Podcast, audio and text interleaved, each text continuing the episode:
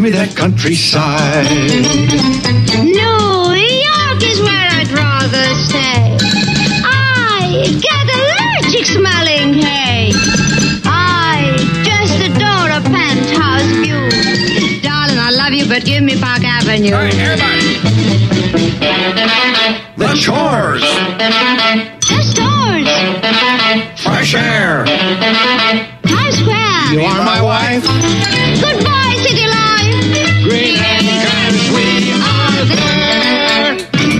Episode of Free Farm Friday, as all the other previous episodes, available free o charge as a podcast. Gosh, there must be over a hundred of them now at Crusade Max. That's your site for podcasts. CrusadeMax.com.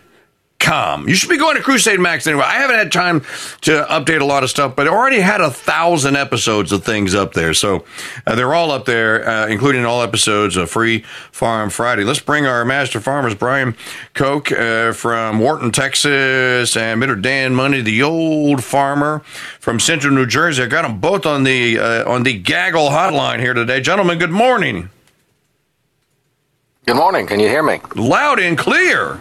Wow, you didn't think I could handle this level of technology, did you, Minute? Good morning. No, I did not think you could handle this level of technology. As a matter of fact, I, I, I, I had your epitaph already written, so uh, your eulogy. I was going to eulogize the fact that you weren't here. Just make me understand. I pick and choose. and I picked you. That's awesome. Um, all right, uh, uh, you will have to mute each other uh, when you're not talking, uh, uh, so that uh, if there is any uh, feedback artifact, Brian, uh, uh, how did you manage uh, the, the, this technology? Uh oh, somebody muted. Somebody's on mute who shouldn't be on mute. I just put in the link and it worked There just you- fine. And you sound like you are uh, in the room next door, which is kind of a creepy thing for us. But we're happy to have you here. Uh, uh, can you guys not hear me? Yes. I I can hear you. yes. Um, I'm not. He's dropping in and out. Uh, Mr. Koch is dropping in and out. Uh, uh, uh, your connection sounds good, uh, but uh, you're for some reason your your your microphone might be uh, canceling you. I Actually, have a chat window open here. Um, he says that you're not getting any sound. Hmm, that probably is on your end. Um, probably on your end. Uh, Mr. Mundy, you're getting a sound from me, aren't you?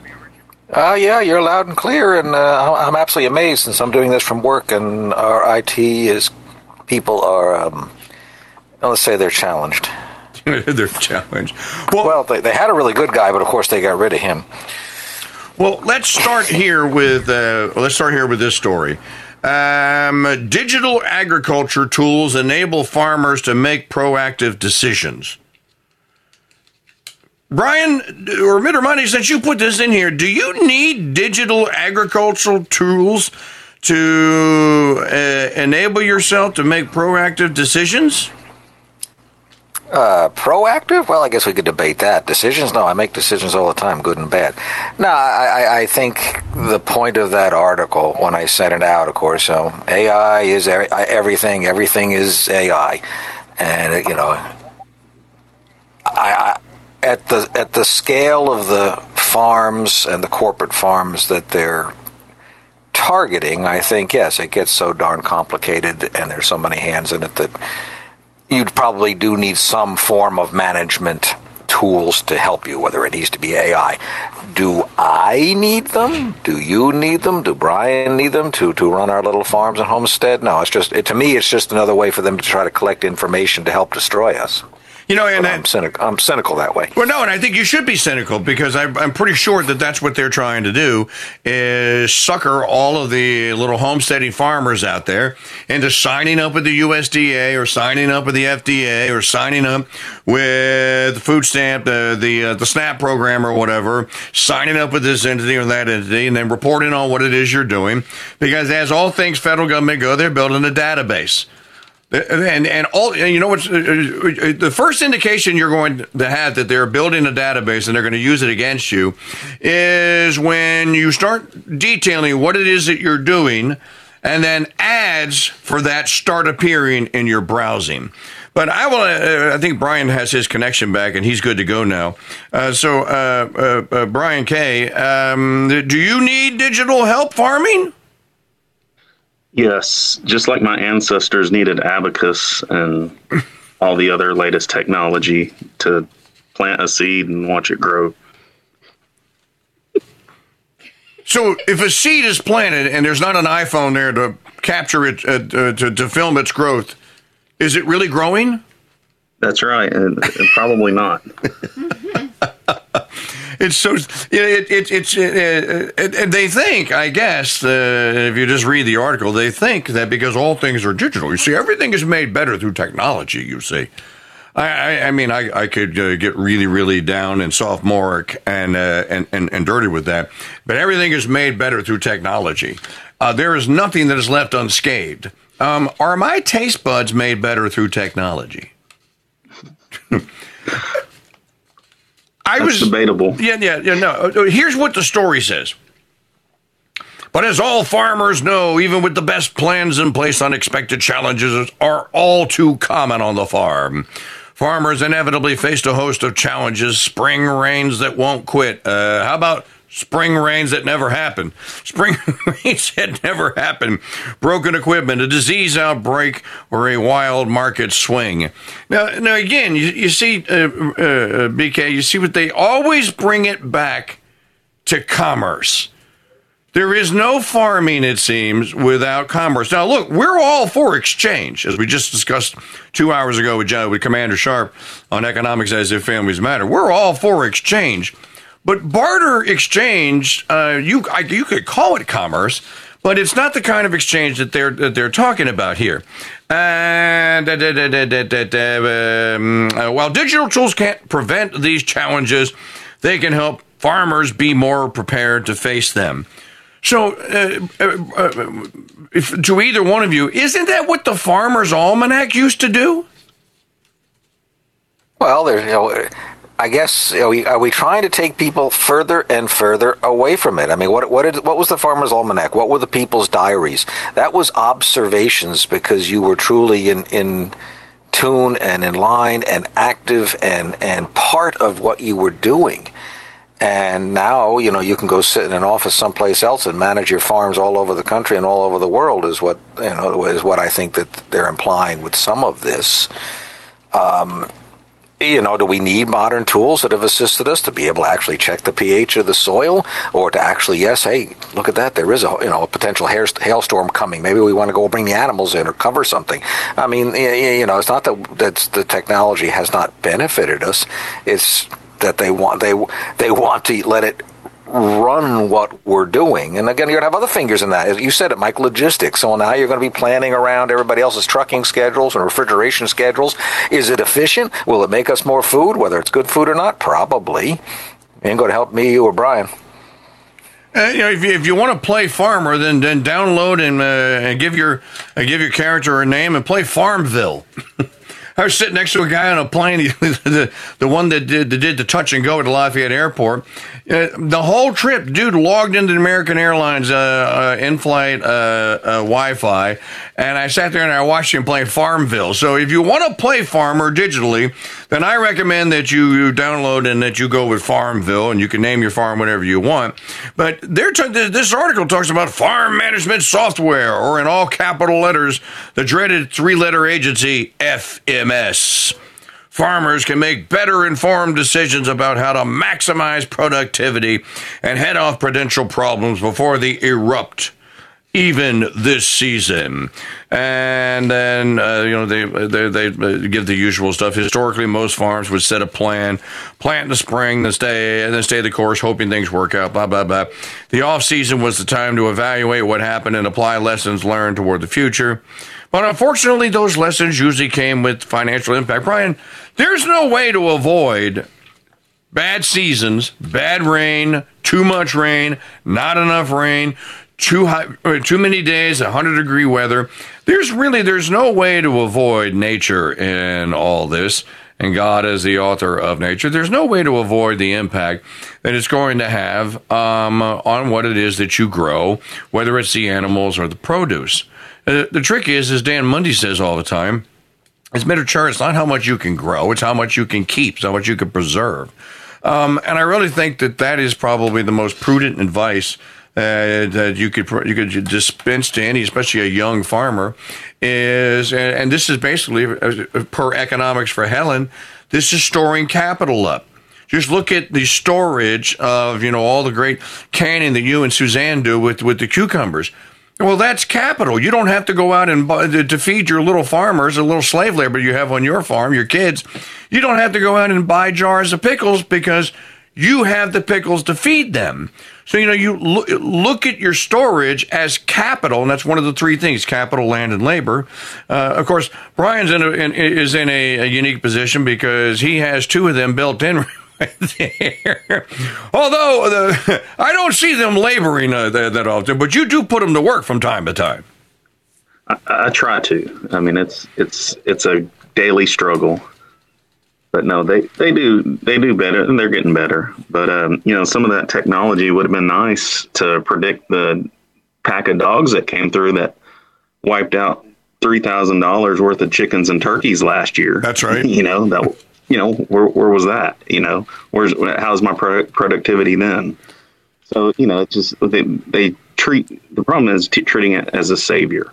No, technology is a good tool to use, if, and it's just another tool in your toolbox. You know, you don't, you know, you don't need to rely on it all the time, and that's that's what they're trying to do uh, is just trying to get you to, you know, do everything through a screen, through a you know, whatever, you know, have to run it through a program or whatever to, to figure something out. And it just doesn't work like that. And, you know, Minter Mundy made a great point about observation. Yes. You know, people talk about science. Well, one of the best tools in science is observation. Because if you can't hear it, see it, smell it, you know, taste it, whatever, you know, those are all observational tools. If it doesn't if you can't do, you know, a, a machine can't do it, that. You know, it might take can take a picture, and yes, that's a tool for your observation, but it can't.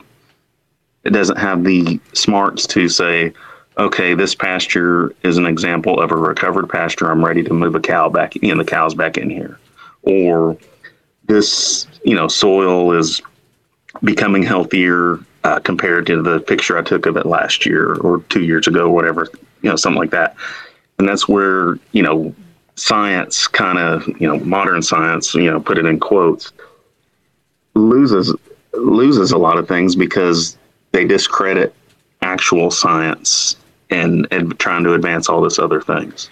Or as we say science Exactly. Because everything is science. Uh, and people do lack in pictures. Um, and we're not a bunch of Luddites, but uh, as, John Sharp said earlier, science doesn't necessarily have to involve the guys that are in the white lab coats. Everyone thinks, you think scientists, you think these guys with the white lab coats and are standing around and they're saving the human race and what have you. Science just means, and, and science comes from the word scientia which just means to know, basically knowledge. You're a sentient being. is kind of an offshoot uh, uh, of scientia. Uh, is just knowledge. If you look at science from the point of view that you're just gathering knowledge, and then you know you form, if you if you need to or you want to, you can form hypotheses, and then you can apply observations, as you said, uh, to that. Um, this is the, the, the, this, as you might say, is the farming method. Um, you record, you know, if you, here, I'll give you an example. Dan Mundy could chime in on this. You can find them online. You can find George Washington's diaries online. They're really interesting to read, as a matter of fact. Um, uh, the, the, my big takeaway from reading Washington's diaries are when he's on the farm at Mount Vernon, he is a completely different person than he is when he's out in the battlefield and he's at Trenton or he's at Yorktown or he's at Monmouth or Long Island or he's crossing to Delaware when he's on the farm, dude, he's getting up at five o'clock in the morning and he's he's recording the temperature. He's recording the humidity. He's recording the observable weather conditions, and then he, he, writes in his diary what it is that he hopes to accomplish that day. Then he comes back to his diary in the evening and he records the temperature again and then his little notes on what he did or did not uh, did not accomplish. He's very thorough, um, and, and, if you read Washington's diary, Dan Mundy, you're reading the diary of a farmer. You, you think of Washington as the commander in chief and the president, but at the end of the day, all he wanted, he couldn't wait to leave. Philadelphia or New York rather every uh, every year after he served his term out he couldn't wait to leave to get back to, to his beloved farm he actually wanted this life of toil and drudgery that we're told is farming today. No, it, it, it, you know, I, I remember reading some of them, and I think I remember reading interspersed uh, in his diary on the battlefield. He was all, you know, he's talking about whatever, and then he's also you know, fretting over the, the quality of the wheat crop that year. So it was never out of his mind. Um, you know, any of us who love what we do, Mike, you know, it's going to be, you know, you're going to take a different interest on it. And I think he loved the revolution. He loved what he the responsibility he was given. But you know, they're they're two different pigeonholes. Uh, uh, you know, but there's there's nothing. Again, if you're talking about our local little uh, uh, homesteads and farms, if you're if you're dealing with that, then you're going to want to know the ups and downs of your area, and you're going to want to have the benefit of that that recorded information, whether it's for you or from a previous generation, because th- you you are tailoring what you do to the area you live in, and that's also part of what I think you know we see with a lot of the modern farming. We're not tailoring to the area we're in. We're trying to make we're trying to tailor, tailor the area to what we want it to be. And, you know, I mean, you know, if I'm doing, you know, my lousy, you know, 10, 20, 30 sheep, I think I can handle that in the notebook. If I was trying to breed 5,000 of them, then I might at least make a spreadsheet. so. Or an abacus sheet. Or an abacus sheet, you know, or, or better, better yet, I'd, I'd, I'd handle, you know, I'd hire somebody else to chip it into cuneiform tablets for me. But they, uh, uh, I, I want to uh, move our uh, Free Farm Friday uh, conversation along here. Uh, by the way, I joined the chat room, crusadechannel.com forward slash chat for just a little bit. see if there, anyone was dropping any tidbits in there. And Ayakonis is just kind of, uh, Ayakonis is just kind of focusing what I said about Scientia, it's a system of knowledge, basically. Um, and then there's a, a, a, comment in the chat room about science and theology being linked. Absolutely, they were linked completely and totally linked. Now, I want to move on. Um, let's talk about uh, uh, something that I had sent out uh, last week. There's a new movie at Epoch Times. You have to be a subscriber to watch it, but you can watch the trailer. Uh, uh, the title of the film, and it's hosted by Roman Balmakov, who is a regular contributor, daily contributor to the Epoch Times. By the way, you should go and subscribe today for $1 for the first month. Use our link so we get credit for the subscription. Go to crusadechannel.com forward slash epic, and you can watch that movie no farmers, no food. Will you eat the? That's the actual title of the movie. No food, no farmers, no food. Will you eat the bugs? In Balmakov, he goes to Sri Lanka, Brian. He goes to the Netherlands. He sits down with, uh, a, uh, what's her name? Ava Vland, uh, or Vland, uh, Vlandorum. She is uh, one of the young up and comer, very forceful speaker on the issues of regenerative farming and a recent convert to the faith as well and she talks to these Danish, uh, to these Dutch farmers. You know, one of the things that's being done to the uh, uh, to the farmers, as John Rambo Kerry and the rest of the the New World Order is the World Economic Forum uns as stakeholders in the crisis as the global climate change We must all aspire towards a zero, zero carbon neutral, neutral footprint. He goes and he talks to the Danish farmers who are basically singled out by their government for extinction. You want to bring the bug farmers in, when to get rid of the cattle farmers because there's too much nitrogen. And I'm screaming at Roman Balmakov, going, You should have found one that was at least familiar with the concept of regenerative farming because the, the battle then became over. They were going to deprive the farmers of their access to nitrogen based fertilizers. And I'm going like, well, you don't have to have the nitrogen based fertilizer. But in any event, a significant number number of Dutch farmers last year, um, as their government determined that they were worthless human beings and they needed to stop farming and feeding people, actually committed suicide. Um, and that's something that uh, that is not well known and is not talked about uh, because those people had a real attachment to their land, and they were basically told, "We're not going to let you use it anymore." Now, the party, the ruling party in the Netherlands, lost many of their seats in the parliament, and I think that this assault and attack on on on the Dutch farmers is is, going to ride into history, at least for the current moment here. But this film is important. Go watch the movie. No farm. Just read the title.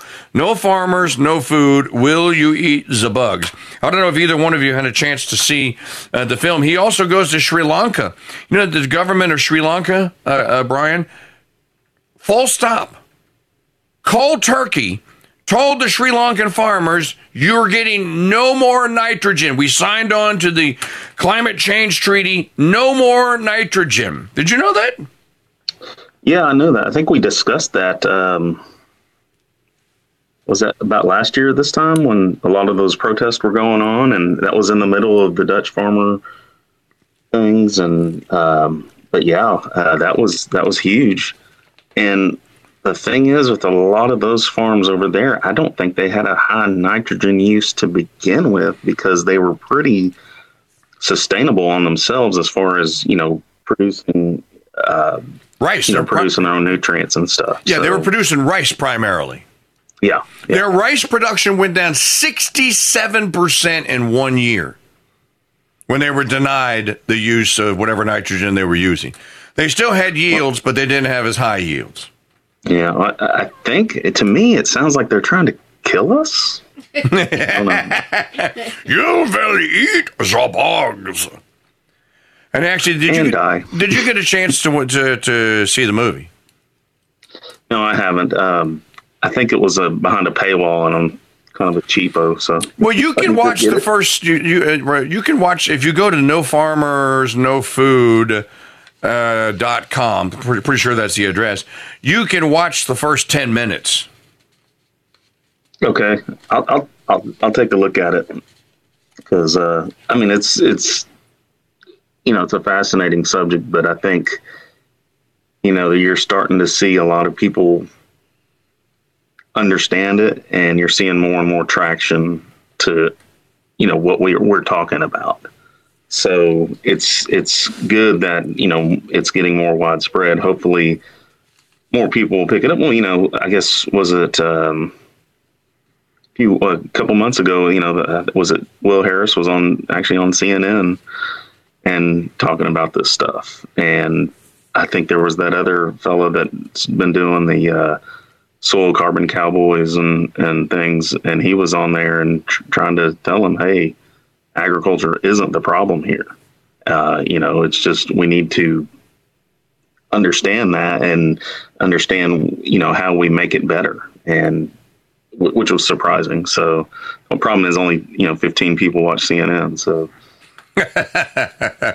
There was a book that was in, uh, uh, but even the uh, secular uh, world is getting uh, is getting the alarm bell that we're killing the we're killing the soil. We're killing. Uh, we actually are doing environmental damage, and people that are real, true con- conservationists, um, I believe, you know, kind of like are coming back to the to the fore. You know, they were famous Uh, there, there's some famous uh, uh, poetry and, and, authors in the 19th century that uh, wrote about um, life on the farm and about farming.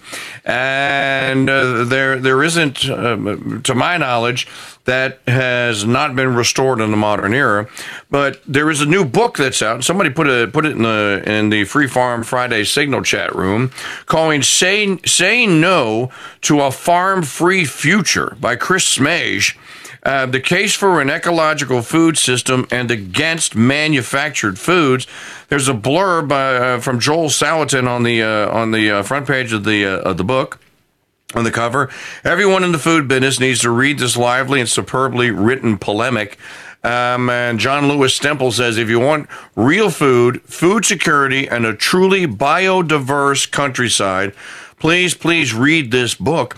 You know, we have the great works by the Catholics that we sell in the Founders Trading Post, post books to farm by, from Fathers Fahey, McNabb, and, and, and, and others here.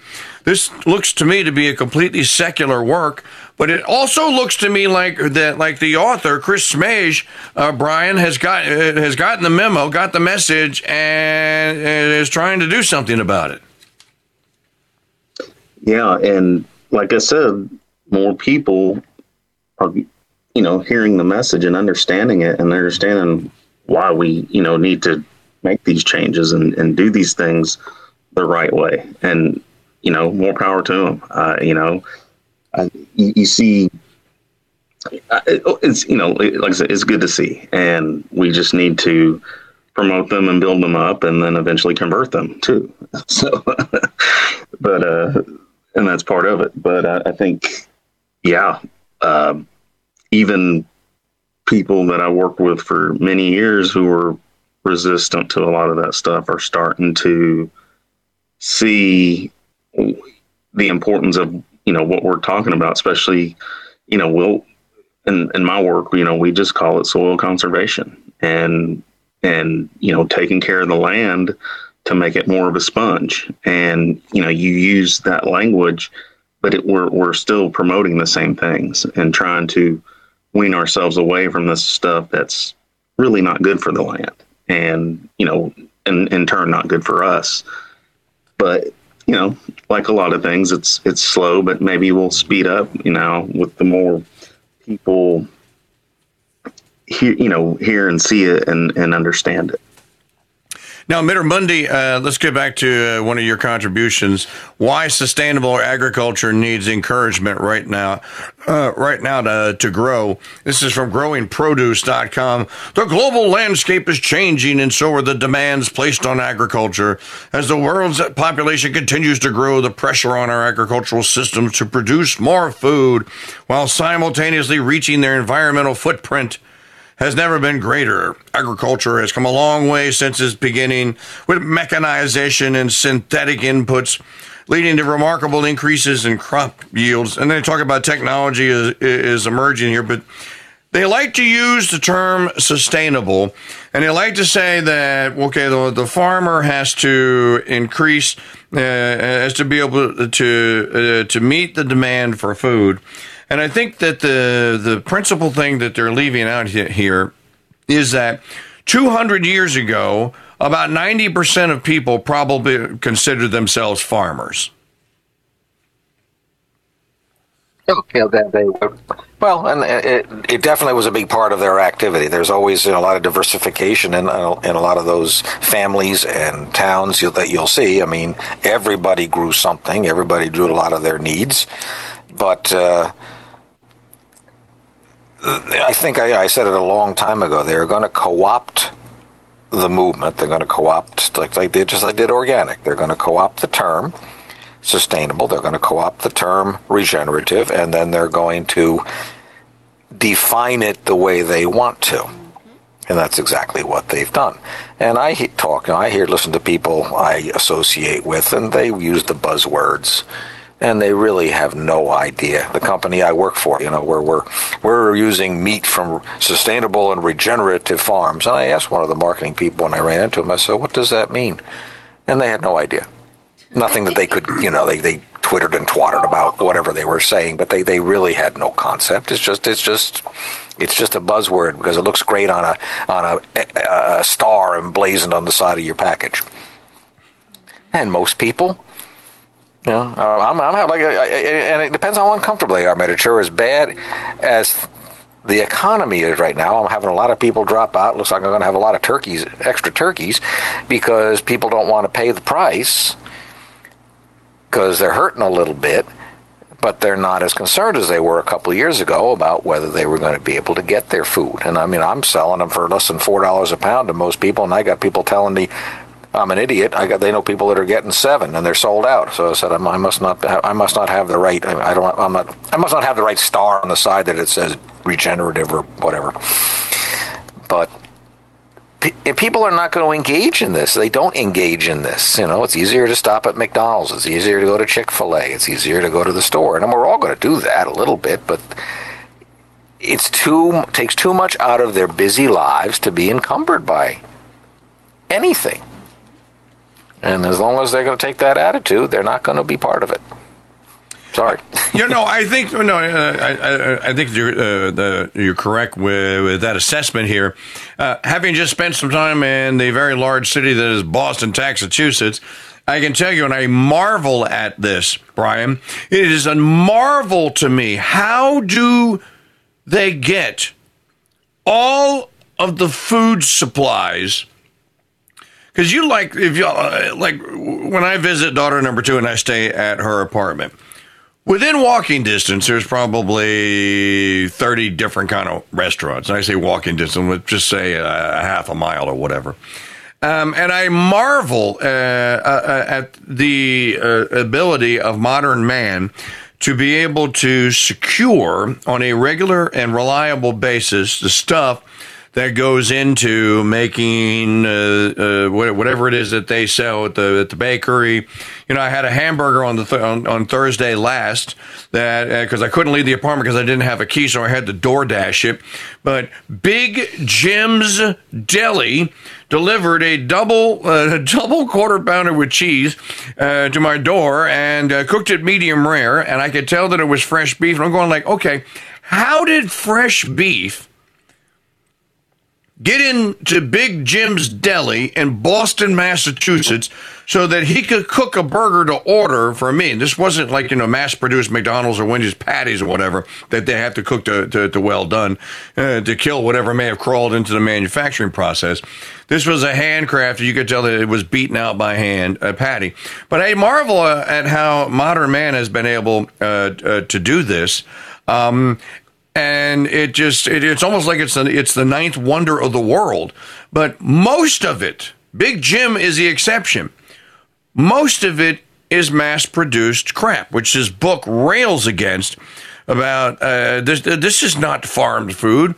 These are chemicals, and Dan Mundy, Mundy, you know this better than anyone. These are chemicals, and these are uh, are formerly organic compounds that are brought together. They are they are mashed, they are pulped, they are they are hydrogenated, they are aerified, they are combined with other stuff, and they make it look like it's food, but it really isn't, is it, Brian? No, not really. And if you remember, a few weeks ago, I was down in South Texas, and I was in the middle of a 290 acre watermelon patch. You know, just try to wrap your head around how many watermelons you can produce on that. a lot of melons. It, it, was irrigated too, so you know they had you know it was so when you're producing at that scale, that's how it you know that's how it does it. And amazingly, as much land is getting concreted over and, and everything, there's still a lot out there and can produce a lot of food with all the inputs like you're talking about.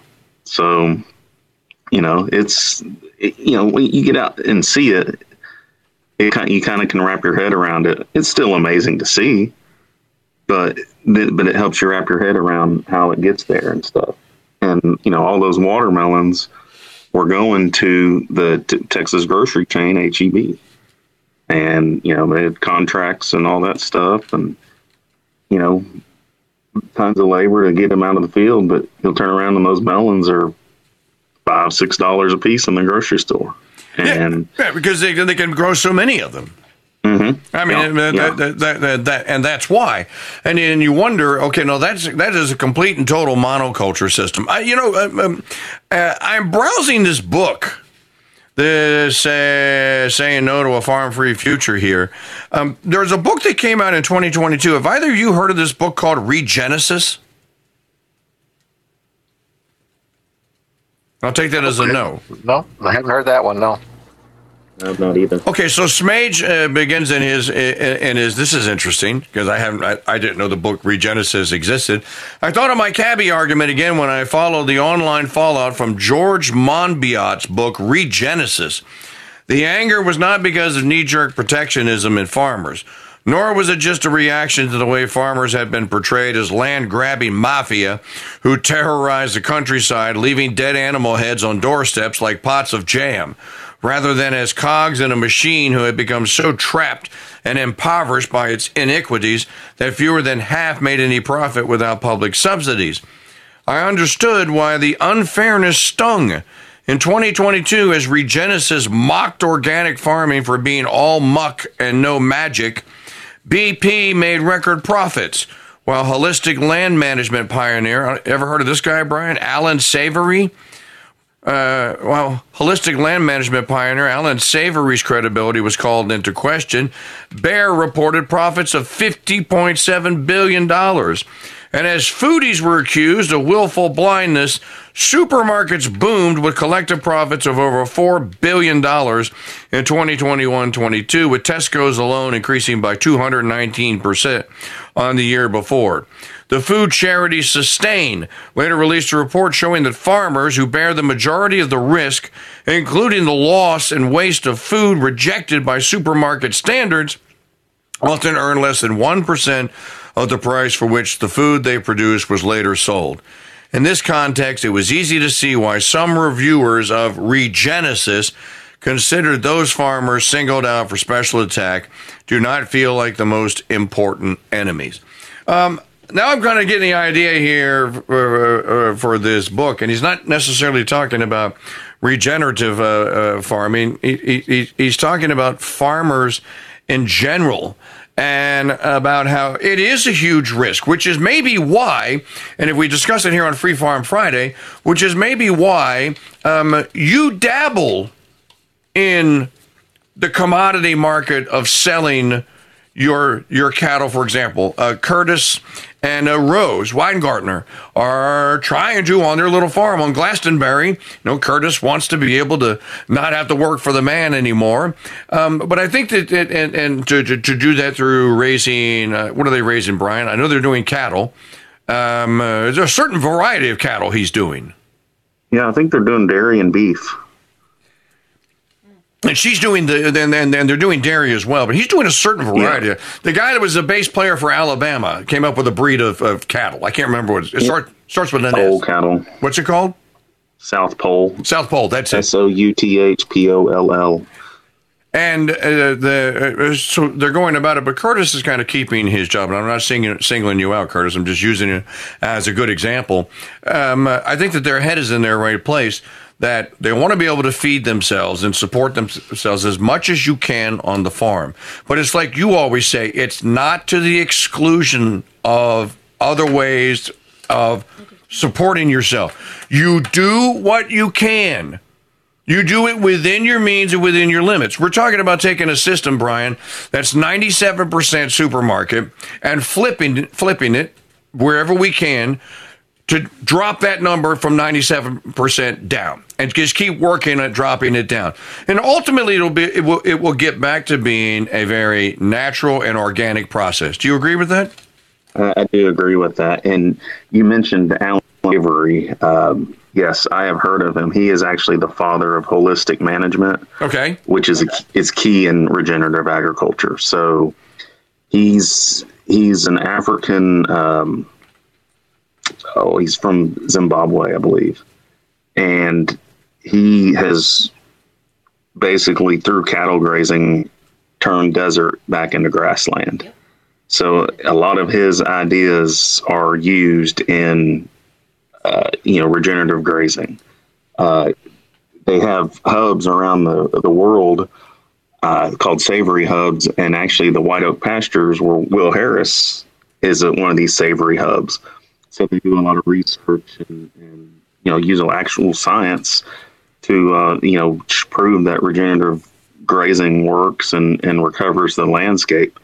Now they're still big on you know the whole man-made climate change and, and everything like that, which you know it's just it's like okay you gotta kind of go you know dig through that. But um, Alan Savory actually uh, did a TED talk oh probably ten years ago now on you know his his type of grazing and stuff and but if you have been in the game long enough, you, are going to come across his work. And I actually have taken training in holistic management. Interesting. Uh, through Holistic Management International. So, it, it, you know, I was understanding a lot of the stuff, and then I took that training, and it really put a lot of things, you know, put the understanding there why you do things, and so you manage everything with the understanding that anything, any type of thing you do on the ground is going to affect the ecosystem you're managing, and and that's that's how I make decisions through that holistic management. So,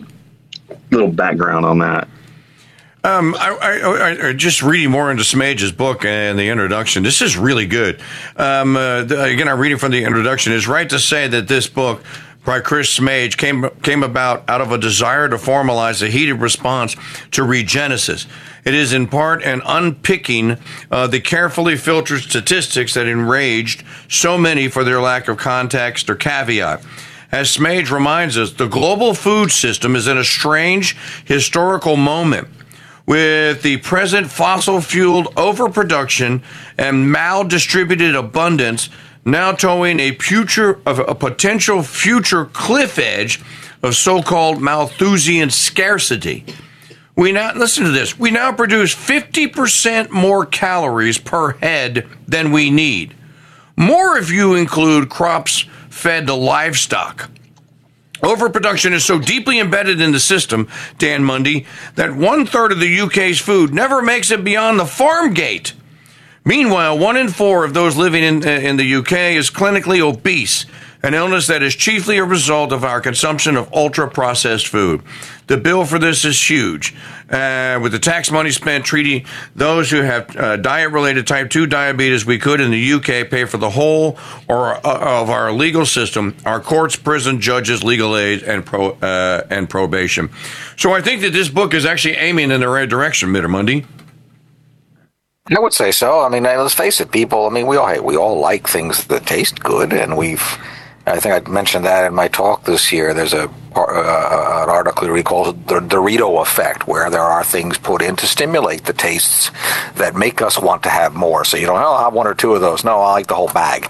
Um, yeah, and, and I'm in fact, I just you know, just was reading this morning. I don't know if you saw it yet. That Tyson has just taken a big stake in the Netherlands bug people there. What do they call Protex or Pro Bug or Pro Protix or I, I don't know. Uh, and they're going to build a factory here in the States four times the size of the one in the Netherlands to uh, raise bugs for to, ingre- for food ingredients. Hey, and, and this is why so, you need to watch uh, Roman Balmakov's "No Farmers, No Food: Will You Eat the Bugs?" because he goes and he interviews a guy and he goes, "Okay, are they putting bug matter into the processed food?" And the guy, and the guy's a Canadian, and the dude goes, not yet, but Brian, but they're working on it. So this is going yep. to yeah, you're it's going to show up as an ingredient, and I don't know how they're going to characterize it, but these bastards are actually working on putting the bugs, you've eat the bugs, into the other food products. So this will reduce the amount of organic crap that went into it on the front end, or chemical crap that went into it on the front end. It will increase the amount of bugs. Uh, folks, it is a proven fact: eating insects is not healthy. I don't care what these people say. There were things that are contained in the exoskeleton. Brian, Brian's a chemist. Uh, uh, has a biology degree. You can tell him what is it. it, it I, I, forget the, the, the, the, molecular substance, but but it's contained in the exoskeleton of the of the uh, the bug of the insect. You eat too much of it, it'll start working on your blood. You're not going to. It doesn't yeah. produce. It, it, it is not healthy for you, is it?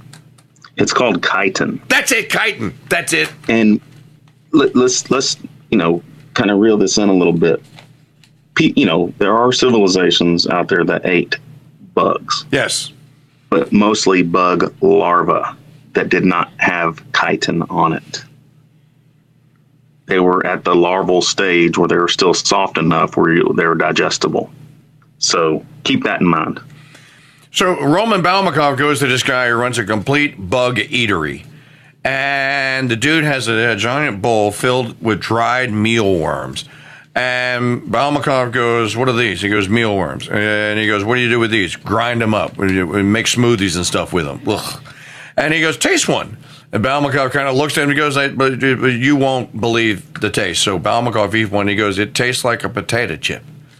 I'm going like, I don't care if the mealworm tastes like a potato chip. I'm not a chicken. I'm not laying eggs, and I don't need it.